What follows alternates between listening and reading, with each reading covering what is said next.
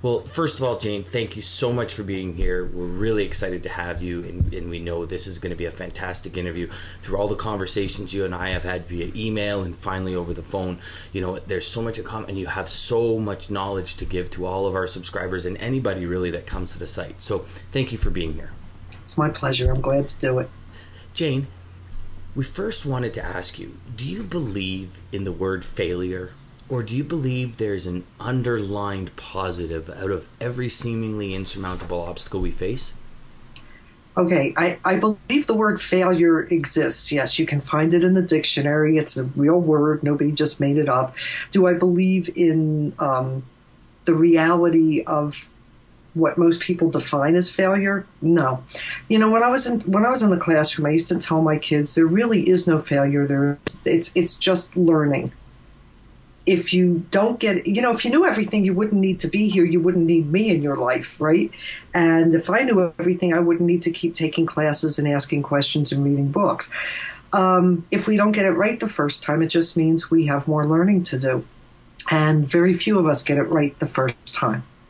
So no, I really don't believe in failure. Fail, the only, you know what I've, I've heard, the only failure is when you fall down and you just don't bother getting up. That's, and sometimes we actually need to go through periods where we just say, you know, I need a little bit of a break here. I'm not going to get up. I need to, I need to recoup my energy. I need to, you know, uh, gather my spirit and whatever is broken here, and then I will get up.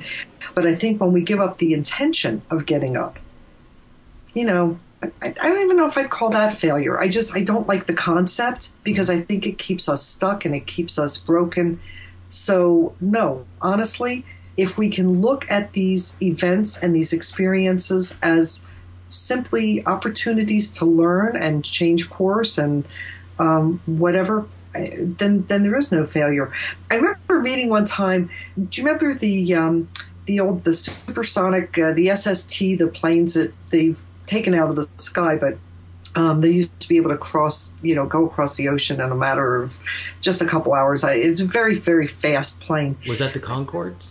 Yeah, the Concordes. I couldn't think of the name. Yeah. Thank you. Yeah. Um, and uh, I don't know why I got the SST. I think that's a crossword puzzle acronym. So anyhow, um, they had, if I remember, I read something once where they had a system on board that did course corrections every couple seconds so here this was at the time the most technologically advanced uh, contraption in the sky and it was constantly monitoring the direction and going mm, that's not where i want to go. Let's go this way. Let's go that way.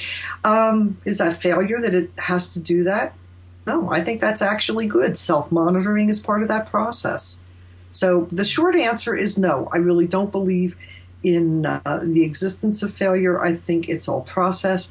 Um, and you know and we all get knocked down and we all do it wrong and we all make mistakes and we all um, you know we all break things and we spill things and we just do things and um, the important thing is getting up and trying again